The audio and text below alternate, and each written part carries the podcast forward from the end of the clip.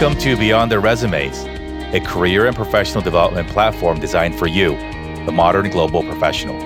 My name is Jerry Won, and I invite you to join me every day as we learn from leaders from various industries representing the entire world. They'll share with us both their worst and best advice and a book that inspires them daily. Be sure to join our newsletter at beyondtheresumes.com. Follow us on social media at Beyond the Resumes and share this with a friend, classmate, or colleague. Thank you so much for tuning in. And here now is today's guest. Hey, everybody, welcome back to Beyond the Resumes. And whenever you are listening to us and from wherever, we wish you health, safety, and happiness in whatever you are pursuing in life today. As you know, we share the world's best and worst career advice with you from my amazing friends and some amazing human beings who have uh, decided to come and share their insights and their perspectives with you. But as always, take what you want and ignore what you want. These are our own unique individual experiences and perspectives, and we just wanted to share them with you. Whether you're walking to class or you know getting ready for work, we just want to provide a little bit of perspective and inspiration to your day. Um, so today, I'm really excited to have my friend Andrew Tan here. And Andrew and I met on LinkedIn and have been following each other's content for a while. And so would love to welcome Andrew and give him a chance to introduce himself. Hey, Andrew. Hey, Jerry. Uh, thank you. And I would like to guys a quick intro about myself. Name's Andrew Tan, originally from sunny Singapore. I've been based out in the US for the past seven years, been a career consultant since graduating from Indiana University. I've experience doing strategy consulting with McKinsey and Company, and I'm currently a human capital consultant at Deloitte. Excellent. So you have been in the career space for a long time and you are in the consulting space, which generally, to simplify it in its rarest and its most simplest form, is you share a lot of advice and people give you a lot of advice, as it happens in large, complex organizations like the ones you've worked at. What is the worst career or life advice you've ever received, Andrew, and why was it so bad for you? Yeah, I think the worst advice I've heard was follow your passions, which is counterintuitive to what most people might hear. I actually have a background in arts in 3D animation and film before coming over to US where I studied business. And if I had followed my passions, which was game design, I think things would have turned out very differently on how it turned out right now. Uh, mainly because I realized sometimes you do need to see if you have a bit of talent involved. I realized my sister absorbed all the artistic talent in my family, and I think I absorbed a bit more on the practical side with accounting and finance. So it's more so playing to your strengths. Uh, and I figured out that actually your, your passions come when you're good at something. And I didn't know I had a knack, I guess, for business and studying, you know, accounting and finance. And when that came naturally, I became more and more interested in it. And then that became my strength and I would say quote unquote passion. Awesome, man. That's great. And you've been and you've been very successful in your career um, as a consultant. So congrats at least on making that decision. But I hope you get a chance to explore your artistic passion and, and side as well. Obviously, many people these days have multiple careers and pivots and side hustles and all these lovely things that allow us to be just more than one thing. And, and now let's focus on something that you've really resonated with. What has been the best advice that you've received and why has it been so impactful for you? Yeah, so I actually received this piece of advice from a few mentors, and it's around the term optics, which sounds really scummy in a sense, but it actually makes a lot of sense, especially for an Asian like me.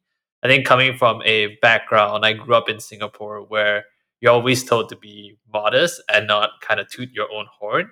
Working in the US is a bit different where you know you can't just do good work and not sell yourself in a sense, in this case optics, and just you know hope that someone recognizes your work, right?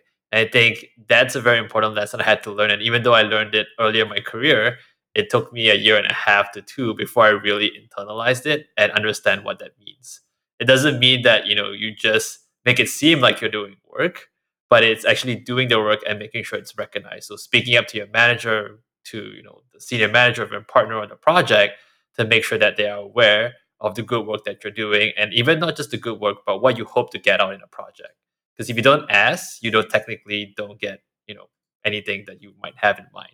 That's very relevant, and I know that's very resonant advice, uh, not just to me, for I know for a lot of people listening. That's common advice from you know a lot of our parents who grew up in a different world and a different time. Perhaps it worked for them, um, but you know, in their best, well-intentioned advice giving. They share that a lot with us, um, but also having to recognize that for you to be successful in this current environment, in this current location, and looking towards the future of how you can best set yourself up, you know, be adaptable, right? Be adaptable and learn how things work wherever you are. But yeah, you know, if uh, you're waiting for somebody to promote you simply based on the work you're doing, that's probably going to take a little bit longer than advocating for yourself.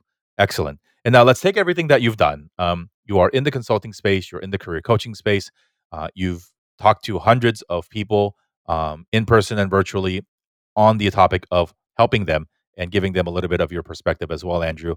And now, mm-hmm. if you could leave one advice as your legacy advice for the next generation, what would that be? Uh, it would be the Nike slogan, just do it, which is very simple, but it's actually the most effective thing you can do. I think a lot of students or young professionals get paralyzed by perfectionism on wanting to make sure they have, you know, the best plan, you know, the best mentors, the best resources available before trying to do anything. It doesn't have to be business, art, cooking, podcasting.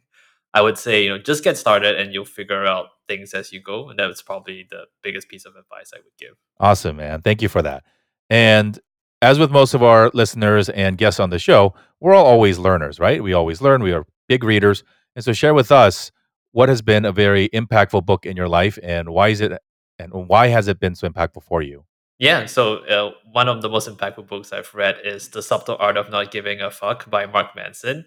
It's a pretty popular book nowadays. I remember when I first read it, it didn't get as much traction as it did right now. But I think the main reason why this resonated so much with me is that, you know, coming from a more conservative background, that book made me really realize that, hey, you don't have to worry too much about face, about what other people, your parents or society thinks of what you want to do.